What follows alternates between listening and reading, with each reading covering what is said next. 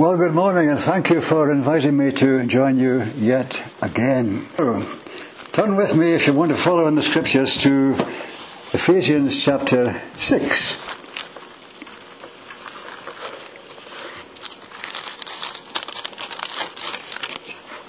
Ephesians chapter six. Ephesians is the letter in which Paul gives us so much very valuable teaching about the church. The body of Christ, the building of God, the bride of Christ. Coming to chapter six, uh, Paul uses a word that preachers use about fifteen minutes before they finish preaching. And he says, finally, finally. So here is Paul writing to these Christians in Turkey and giving them some very important teaching. Chapter six and verse ten, Ephesians. Finally, be strong in the Lord and in His mighty power. Put on the full armour of God so that you can take your stand against the devil's schemes. For our struggle, literally our wrestling, is not against flesh and blood, but against the rulers, against the authorities, against the powers of this dark world, and against the spiritual forces of evil in the heavenly realms.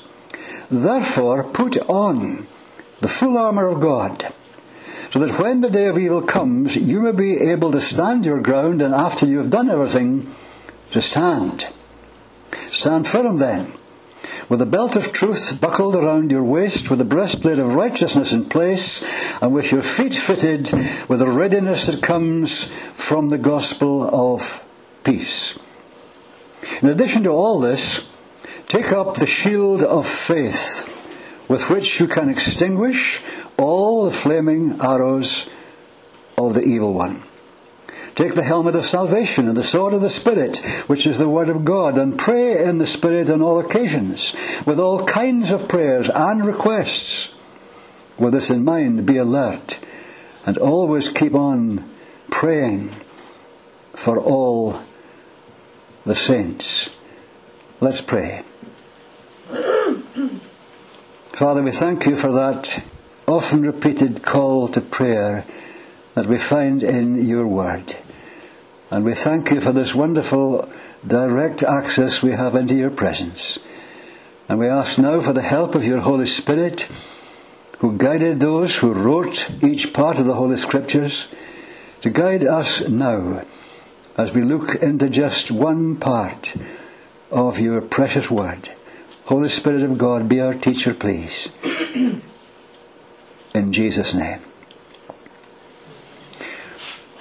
What does a newborn baby most need? Well, it's fairly obvious that a newborn baby needs food in order to survive, let alone grow.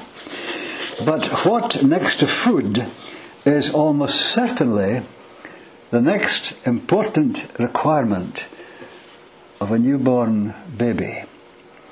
There's only one thing that I can think of, and it's protection. Because a tiny, tiny little seven-pounder cannot begin to protect itself against a house that's gone on fire, against a jealous dog that finds a new arrival in the home.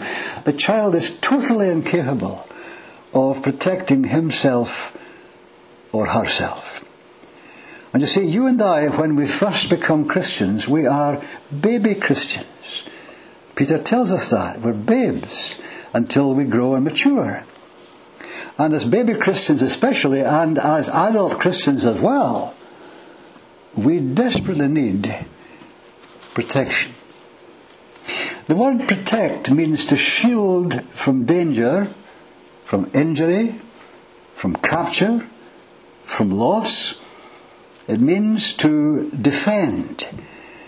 And if we go back to start with this after this morning, to the Lord's Prayer as we call it, the teaching given by our Lord Jesus to his disciples, and think of the last ingredient in that special prayer, he says, lead us not into temptation, but deliver us from the evil one. The old translators who translated the King James Version did not make a great job of this, because they just made it deliver us from evil And evil is vague. It's, what is evil? It's kind of hard to define. But the minute we talk about the evil one, we know who we are dealing with. We're dealing with a person, and a very dangerous person he is. I have become very much aware in recent years, and I think I must have said this to you before, that many Christians seem a little bit blasé about this whole area of protection and probably neglect to pray protection both for themselves and for those dependents for whom they really ought to be praying, be it your spouse or your children or your, your aged parents or whoever, or somebody the Lord lays on your heart. Let's remind ourselves why this protection is so needed. It's not just needed because there are reckless drivers on our roads and there are a few terrorists roaming around. It's not just that. It's much more sinister in a way than that. Why is this protection needed for every human being, and especially for those who belong to Jesus? First of all, because of the enemy we have. In First John five nineteen, John spells it out and says there, we know the whole world is under the control of the evil one. Now that sounds like very bad news, but it's not quite as bad as we might be inclined to think. The enemy we have is under, the world we live in is under the control of the evil one. And this enemy is extremely active. Peter tells us in First Peter five, we should be alert, we should be prepared, we should be ready, we should be self-controlled, because our enemy the devil prowls around like a roaring lion looking for someone to devour. Now Satan has a variety of different names and titles in Scripture, and in Second Corinthians chapter four, Paul declares in verse four, the God of this age has blinded the minds of unbelievers so that they cannot see the light of the gospel of the glory of Christ.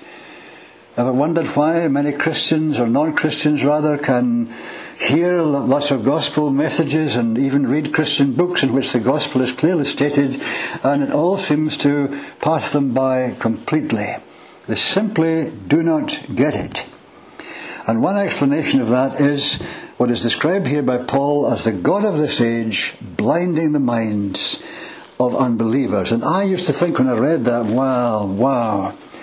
When we try to bear witness to Jesus and share the gospel with non-Christians, we're up against a huge problem here, a huge, massive problem. If the God of this world is blinding the minds of unbelievers, what have we hope? What hope have we got? And then I believe in a flash of revelation, the Lord said to me, assured me that, well, probably what's happening is that in this vast world where Satan is so active all over the place, aided and abetted by a, a vast army of evil spirits, perhaps he has assigned just one evil spirit to these people whose minds are blinded. Ah, that, that's a better light, isn't it? That looks much, much more hopeful. One evil spirit only. If we can take that one evil spirit out, then we're winning. And I began sometimes from praying for non-Christian friends, to pray against whatever evil spirit was blinding them to Jesus, and commanding that evil spirit to back off. Ephesians two reminds us that before we become Christians, we're really messed about far more than we realise. And non-Christians haven't a clue by and large as to how much they're being messed about by the evil one.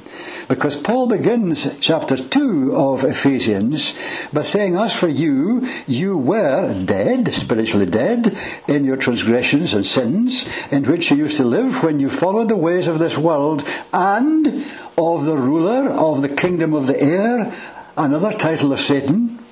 The ruler of the kingdom of the air, says Paul, the Spirit who is now at work in those who are disobedient.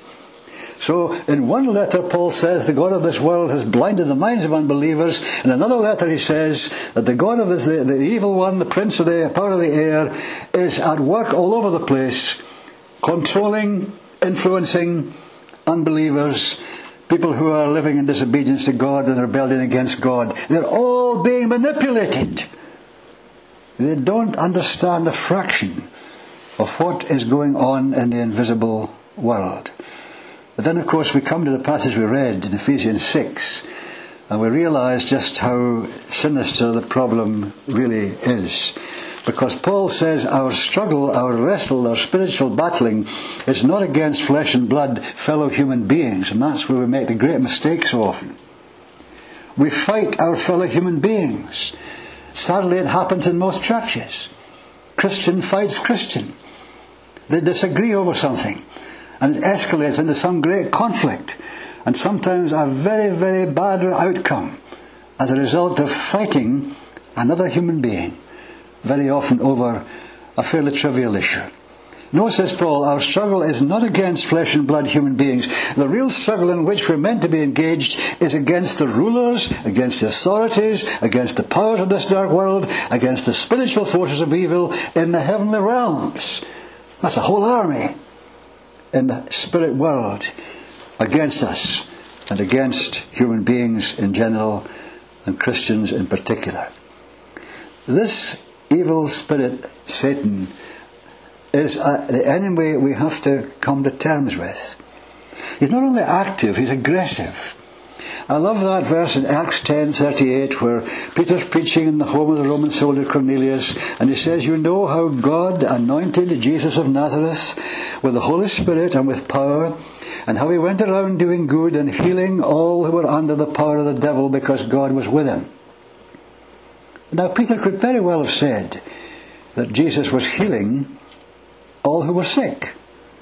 But he specifically says Jesus was healing all who were under the power of the devil. And we do not know, and we cannot know, to what extent Satan is behind the sicknesses and illnesses that vex us in this world. Well, we know when sin came into the world, sickness came with it. And that was all due to the activity of Satan in the beginning. John ten ten, another of my favourite scriptures, where Jesus says, "The thief comes just to steal and kill and destroy, but I have come," said Jesus, "to do the exact opposite, to give people life in all its fullness." But you see, while we delight in the fact that Jesus has given us life in all its fullness, we mustn't turn a blind eye to the first part of that verse, where our Lord Jesus himself is saying, Satan is a thief, and he comes to steal, take away good things from your life, and if possible to kill and destroy. It's as dangerous, as serious as that. And of course, in Matthew six we read from the Lord's Prayer, Jesus teaching his disciples to pray, "Deliver us," literally rescue us, from the evil one. Would he have taught Christians to pray that prayer if it wasn't necessary? Of course not. So we need this protection that we're thinking about this morning, first of all because of the enemy we have, but secondly, I suggest, because of the ministry we have. You see, when we are saved from our sins and we come to the Lord Jesus Christ, we're not just put on some spiritual cloud and told you can float on cloud nine until you get to heaven, and that's great. It's not great at all, because when we come to the Lord Jesus Christ, he saves us from sin, and he saves us for something. And that for something is that we might live our whole life for him and be his servants in the world, bringing blessing where there is curse, bringing hope where there is despair, et cetera, bringing the gospel where there is no good news of salvation. We are saved for something special that God has for us to do. And that, we can say, is summed up in the areas where our Lord Jesus is commissioning his church. We can turn, for example, to the very familiar words of Matthew twenty-eight and find the Lord Jesus saying, after he rose from the dead, saying to his disciples, "All authority in heaven and on earth has been given to me. Go and make disciples of all nations, baptizing them into the name of the Father, Son, and Holy Spirit, and teaching them to obey everything I have commanded you." And again, if we go to the end of Mark's Gospel, we find a slightly different version of the same basic commission, where Jesus says, again after his resurrection from the dead, "Go into all the world and preach the good news to all creation. Whoever believes and is baptized will be saved. Whoever does not believe will be condemned. And these signs will accompany those who believe." Now here is Jesus telling his disciples, his people, what they can and should expect as they believe in him and go into the world to act in his name. These signs will accompany those who believe in my name. They will drive out demons, they will speak in new tongues, and they will lay hands on sick people and they get well. And in sending out the disciples at the beginning of his ministry, Jesus said very similar things. He sent them out to drive out demons, he sent them out to heal the sick, and he sent them out to proclaim the kingdom of God. It's sad that the church has largely lost the emphasis it ought to have on the kingdom of God. We have chosen rather to major on the word gospel. Yes, the gospel is a good word summarising, of course, the whole message of salvation.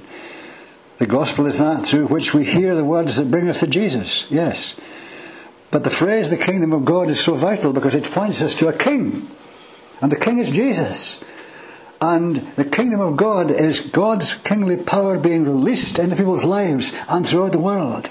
And that is part, an essential part, an important part of the whole ministry of the church's teaching and preaching and so on. Now, how is all this going to be achieved? How are we going to fulfill the commission to go and make disciples? If these very potential disciples are having their minds blinded by the God of this age and having their mind, their minds and their whole lives, in fact, influenced powerfully and controlled very largely by evil powers. We live in a world which is absolutely shot through with conflict. We hear the news every day. Conflict in Iraq, conflict in Syria, conflict somewhere else. I don't know, when I hear the news about what happens in our own beloved country and hear almost daily of another murder, someone's got murdered, somebody's been raped, and I say, oh! If only they had had the protection, it would have made all the difference. But they had no protection. They were sitting targets. And they've been attacked and damaged, and in some cases put to death. The lack of protection is a serious issue in our own lives, in our families, in our communities, throughout the world. So how are we going to achieve this ministry of protecting people that we're thinking about this morning? Well, that's why we read Ephesians chapter six. Because you see, it begins in one sense with the armour we wear. I wonder how many Christians, I wonder how many of us here this morning have what we might call a military mindset. How conscious are you and, and I that we have been called, among other things, to be soldiers of the Lord Jesus Christ. Not just his friends, not just his people, not just his servants, but also his soldiers. We've got war in our hands. And the sad fact is, if the church was making a better job of exercising its military mandate, there might be less evil rampant in our British nation today. I believe there would be. So, to the armour. Here is Paul teaching Christians that there is an armour available to us from our God, and it's so important that we should wear it. I heard to my horror yesterday in the news of a, a climber who'd gone climbing in the mountains of Scotland in flip-flops. Well, well, well. No wonder he had to be rescued. A soldier doesn't go into battle wearing his holiday clothes or his wedding clothes or any other clothes. He goes into battle wearing armour for his protection in the field of battle. So, what is Paul teaching us here about putting on the full armour of God? He says the purpose of this is that every, every conflict should end with you still standing. If the conflict ends with you lying on your back, half dead on the floor, well, you've lost. The conflict should end with the believer still in place, still standing secure and strong. So, here is the armour. Stand firm, then, he says, with a belt of truth buckled around your waist. Now, the Roman soldier, this was the first piece of armour he put on. On top of his actual clothing, he had to put on this belt, which was a very important part because other parts of the armour were attached to it. The belt is called the belt of truth, and that in a sense is where our armour needs to begin. And you say, oh, I know, that's easy, that's easy. I, I believe the Bible. Oh yes, great. But it's not just about that which is objective and apart from us. The Bible is something apart from me. But the minute I become a Christian, I'm encouraged to start reading this book, feeding on this book, imbibing this truth. But the sad thing is that some Christians, they imbibe the truth of Scripture and it all stops up here. Their heads are stuffed with Christian doctrine, Christian teaching. But it doesn't show in their lives. And if it doesn't show in their lives, then I'm afraid they've been wasting their time largely. So really what I emphasize, what is being emphasized by Paul here is not things that are objective to us. He's emphasizing things that must become part of us and be influencing and changing our ability to function as soldiers of Jesus. So the belt of truth is actually my embracing truth to such an extent. And it's not just I believe the right things, that's a good start. But having believed the right things, I must work all this out in my daily life. In other words, I must live by the truth. Jesus said, you'll know the truth and the truth will set you free. The truth changes our lives. That's what happens when the gospel comes to us in power and we're saved from our sins. But the truth has got to go on changing our lives. And it's got to change our perception. You see, how the unbeliever sees things and how the believer sees things are totally different. My perception when I become a Christian needs to be changed. I need to have a proper perspe- perception of God. I need to understand the nature of God and His His, his whole omnipotence and omniscience and all that He is and all that He can be to His people. I need to understand the Lord Jesus, understand the Holy Spirit. But I need more than that. I need to understand also, as we're thinking about this morning, what is the nature of the enemy I'm up against? And more than that still, I need to understand who God says I am. Oh, oh. I've been told I have many things over the course of my life, not all complimentary, but um, understanding who we are is important. Understanding that we have a vital part in the purpose of God. One of the songs we sometimes sing is, I want to serve the purpose of God in my generation. It was said of King David, it's said in the book of Acts, that this man served the purpose of God in his generation. Are you and I serving the purpose of God? Not just in general terms, but in our daily living. Are we serving the purpose of God? And part, only part, but a vital part, part of the purpose of God is that I should remain day after day after day, spiritually armed to the teeth.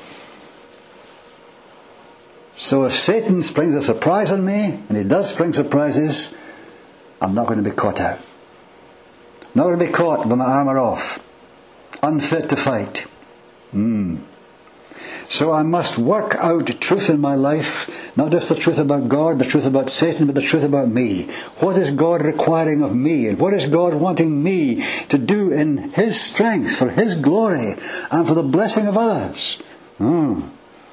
Truthfulness must be a mark of my life. A person utterly committed to living by the truth as the truth comes to me in Scripture. Then Paul goes on to say, on top of the belt of truth, you need the breastplate of righteousness. The breastplate was in two parts, one which covered the front of the body and one which covered the rear. So you were protected virtually all around. And the breastplate of righteousness, oh, you see, I know what that means. Jesus is my righteousness. Hallelujah, yes, He's mine too. The gospel reveals to us a righteousness from God, which is credited to us when we become Christians, when we come to Jesus. You remember what we can read in Isaiah chapter sixty-one? It says, I delight greatly in the Lord, my soul rejoices in my God. Why? Because He has clothed me with garments of salvation and arrayed me in a robe of righteousness. So, put on, says Paul, the breastplate of righteousness. But hang on a minute. That righteousness that I have because of Jesus, that righteousness of His that is credited to me because I have come to know Him, did I put that on? No, I didn't. I didn't. I didn't. God put it on. We just read that in Isaiah sixty-one. He has clothed me with garments of salvation. He's covered me with a robe of righteousness. God put it on me the minute I came to Jesus. So what's all this about? Putting on the breastplate of righteousness. The same principle as we talked about with truth. It's working this into my life and out through my life. In other words, it's a righteous life. It's not a life spoiled and weakened by sin. It's a righteous life. There's a sharp ethical demand here to put on the breastplate of righteousness, to make sure that day after day I think righteously, I speak righteously, I behave righteously. Oh dear, a lot of us have failed that test, haven't we? A lot of us on many occasions have not been manifesting in our lives righteous living. The book of Proverbs says righteousness exalts a nation, but sin is a disgrace to any people. If that's true of a nation, it's true also of an individual. Righteousness exalts an individual. You see, when my life is sin-stained and messed up and I'm living carelessly, my life is far from righteous. And really, I, there are times when I feel I should just go away and hide in a corner somewhere because I'm just such a mess. But when I am not only made righteous with the righteousness of Jesus, but when God by His Spirit is helping me day by day and week by week to work out this righteousness in my life, I can look the whole world in the face and not feel ashamed. Oh, clear conscience. Yes, yes. A soldier can't risk going into battle with a bad conscience. If Satan comes and get uh, to get me, and I have a bad conscience, oh, you know, I'm weak. I'm weakened in the, in the spot if my conscience is not clear. So the putting on the breastplate of righteousness is not saying, "Oh Jesus, I'm glad I've got Your righteousness." Of course, I'm glad I've got His righteousness, but that's not what this is saying. This is saying, work it out in your life. Otherwise, you'll be a weak soldier. Mm. Belt of truth, breastplate of righteousness, and with your feet fitted with the readiness that comes from the gospel of peace. Now, in any situation, especially in a war situation, readiness is so vitally important because we never know where, when, how the enemy may attack, and we better be ready. Well, how do we achieve this readiness? The Roman soldiers very often defeated their enemies. Why? And one reason was that they were better shod. Their footwear was added to by having metal studs on the soles. And these metal studs enabled them to go over the roughest terrain at speed and not picking their way carefully in case they would hurt their feet. And very often they took the enemy by surprise because the enemy thought, oh, it'll take them to three days to get here, and they turned up the next day because they were properly shod. Oh, what is that going to say to us? Our feet fitted with a readiness that comes from the gospel of peace. When I come to Jesus, yes, I'm credited with His righteousness. And Paul tells me that I have peace with God through our Lord Jesus Christ. Being justified by faith, I have peace with God through the Lord Jesus Christ. So the war with God is over. I'm, I'm at peace with my Heavenly Father. But it's better than that, as you know, because Paul teaches in Philippians that we shouldn't be anxious and uh, uneasy and frightened and so on, because there's no need. God will take care of things if we trust Him. And we're encouraged to bring everything to God in prayer, and the promise is wonderful. The peace of God, which passes all understanding, will guard your mind and your emotions. Just imagine a soldier getting up to the front line and having to face a vicious enemy. And all of a sudden he starts panicking. He starts being anxious about how his wife is coping at home and what's, what's happening to the kids. He suddenly goes into anxiety and fear and stuff. Immediately he's weakened.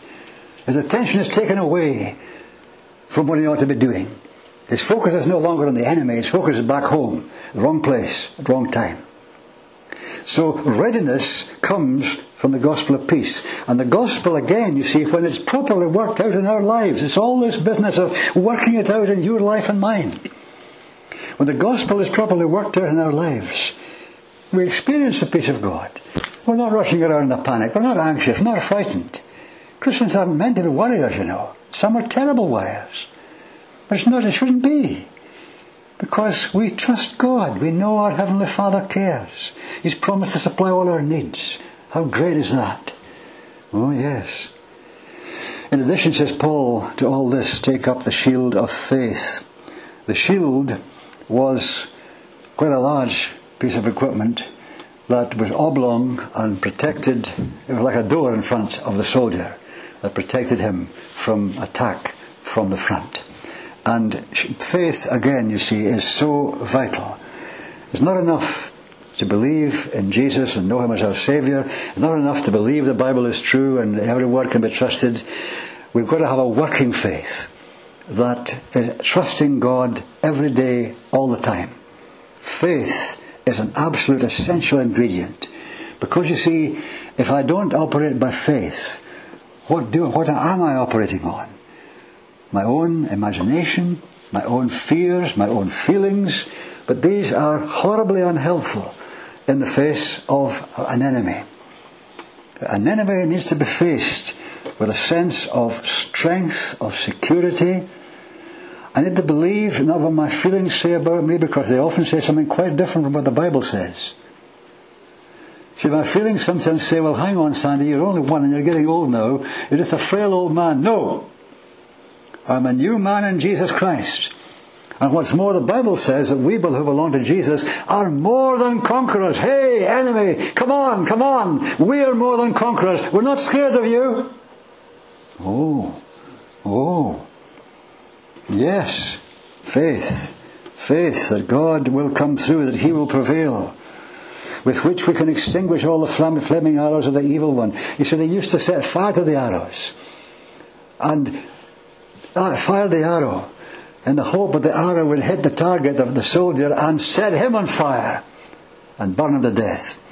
But these these shields were made of leather, and the arrow stuck in the leather, and the fire went out, and the soldier was safe. And then take the helmet of salvation. Helmet protects what? Well, my head. My head. What goes on in my head? My thinking. Oh. My thinking often gives me a lot of trouble. Does your thinking give you trouble sometimes? Mine does. Yes? Do you know, I had a battle a couple of weeks ago. I thought I had reached a place in my Christian life where certain things would never bother me again. I was wrong. I was wrong. And I had to battle against some of the old enemies that I thought I had really nailed. But back they came. So you see, what goes on in here is so, so important. Because the enemy very often sows thoughts in our minds that we can't afford to hold on to or work out. The helmet of salvation. And remember, salvation is in three tenses. Past, I have been saved from my sinful past. Future, I shall be saved in the future, right through into eternity. And I'm being saved right now, at this moment in time. God is my salvation now. I'm a saved man now, by the grace of God. And then, after all of that, take the sword of the Spirit, which is the Word of God. The Word of God, absolutely important. What did Jesus use against the temptations of Satan? He said, it is written, it is written, it is written. And that's one reason why we need to memorize some scripture. We need to have some scripture ready. We need to have it ready here. It's no use going to look for your Bible when Satan's attacking you. It's too late then. You've got to have something in here that you can draw on in an instant. And you see, I, I love the fact that it's called the sword of the Spirit. Not just because the Holy Spirit guided all those who wrote the Bible, but the Holy Spirit is guiding all the people who belong to Jesus, who read the Bible and want to apply the Bible. And if I'm in a tight corner and the enemy suddenly attacks me, it's as if the Holy Spirit nudges me and says, take this weapon. And I know which arm, part of the armour to take, which verse of scripture to take, what weapon to use against that particular assault from the enemy. And of course, pray. Pray in the Spirit. on all occasions. Now, it's obvious that prayer is a vital ingredient in the life of the Christian. That's very, very obvious from Scripture. And we saw in, in the Lord's Prayer, Jesus teaching his disciples to pray. And not just teaching them to pray in some vague general terms, but to pray for specific things. And one of those things was, deliver us from the evil one. Rescue us from the evil one. And if you remember, our Lord Jesus, before he went to the cross, he prayed for himself and his disciples. John seventeen is a beautiful passage of Scripture. And there we find him twice in that one chapter, in that one prayer. Twice he's praying for protection for his disciples. He says to his Father, Holy Father, I will remain in the world no longer, but they, the disciples, are still in the world, and I am coming to you. Holy Father, protect them by the power of your name, the name you gave me, so that they may be one. The Lord Jesus not only taught his disciples to pray, deliver us from the evil one, but he himself prayed that for them. Holy Father, protect them by the power of your name. Protection. And he asked for protection particularly from one particular danger. Disunity. Pray, he prayed, protect them by the power of your name so that they may be one. There are very few churches of any age. You're still, did I call you a baby church? A young church, not very long in existence. But most churches who have been together for any length of time have had a dispute, a fallout, a disagreement, and unity has gone out the window. Very sad. Many churches suffer from internal conflicts which destroy the unity. Now we are given, says Paul in the, in the Scriptures, we're given the unity of the Spirit. It's a given, it's given to us. We can't create it, God gives it. But we're called to maintain it. Keep, protect, preserve the unity of the Spirit in the bond of peace. It is too precious to risk losing. United we stand, divided we fall. And later in the same prayer, you see, Jesus spells it out, what kind of protection he's looking for. He says, my prayer is not that you take them, the disciples, out of the world, but that you protect them from the evil one. It's spelled out, it is specific. And one thing that aids our praying are the promises of Scripture. We're encouraged again and again in Scripture to exercise this spiritual authority that we have in spiritual warfare. For example, in James four, James writes in verse seven, resist the devil and he will flee from you. Well, actually he didn't say that. He says submit to God. Resist the devil and he will flee from you. And if you submit to God, you're safe. If you try to resist the devil when you're not living in submission to God, you're in danger. I know that from experience. So as long as we're living in submission to God, we can expect to resist the devil and win. James says, submit to God, resist the devil, and he will flee from you. That's me winning, him losing. And in Second Thessalonians three three, a verse I've probably given you already, but it's a very precious one, where Paul uh, teaches these, this, these Christians in Thessalonica that he, as many other Christians do, all other Christians do, is experiencing difficulty and opposition. He says, pray that we may be delivered from wicked and evil men. But the Lord is faithful, and he will strengthen and protect you from the evil one. The promise of God is that he will protect us from the evil one. But the instruction of God is, please ask for it. Don't assume I'll do it automatically, God says. That's where we often slip up. Oh, God loves me too much to let me get... No, he doesn't love you too much. He loves, of course, us an absolute, perfect, glorious, heavenly love.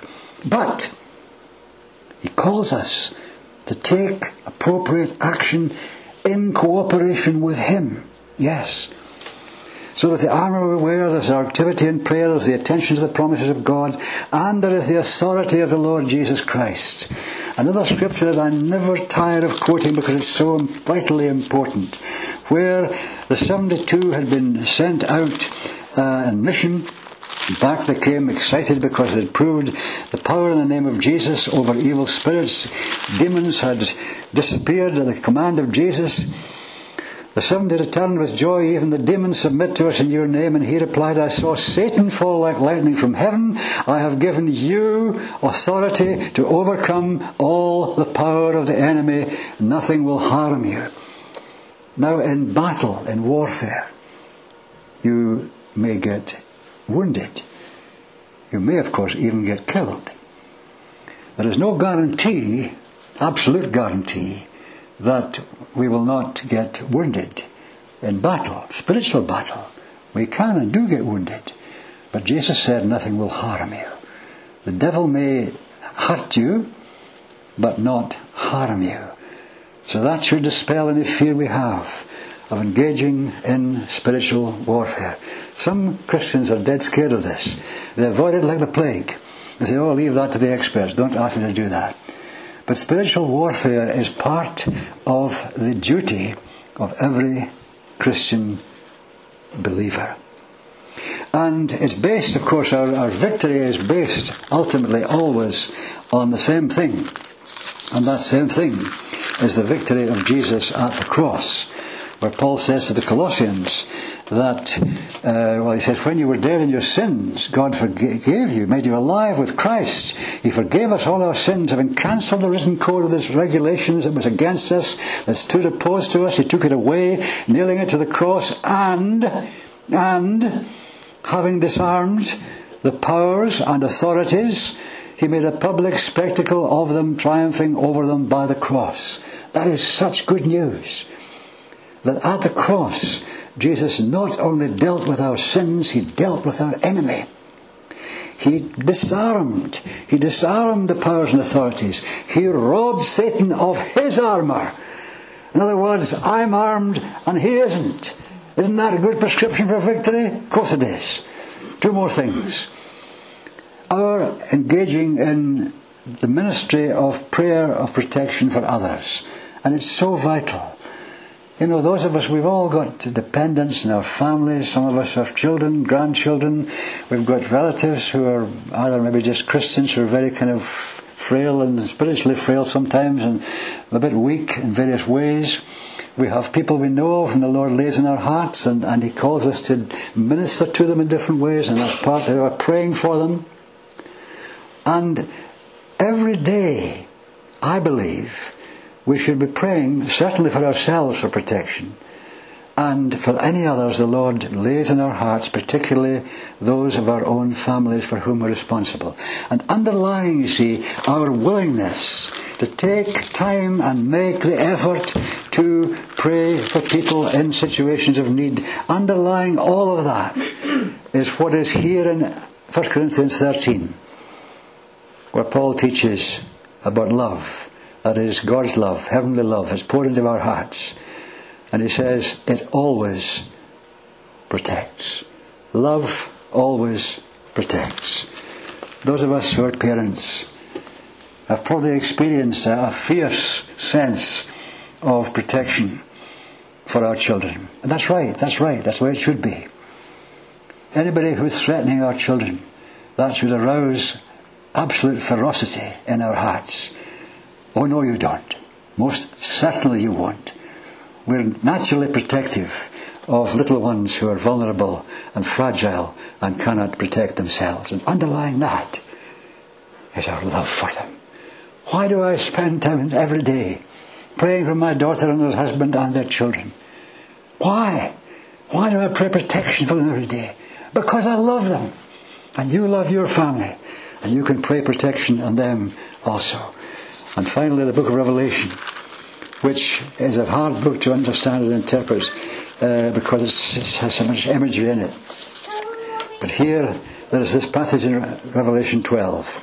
Now have come the salvation and the power of the kingdom of our God and the authority of his Christ. For the accuser of our brothers, who accuses them before our God day and night, has been hurled down. They, the people of God, they, the believers, overcame him, Satan, by the blood of the Lamb.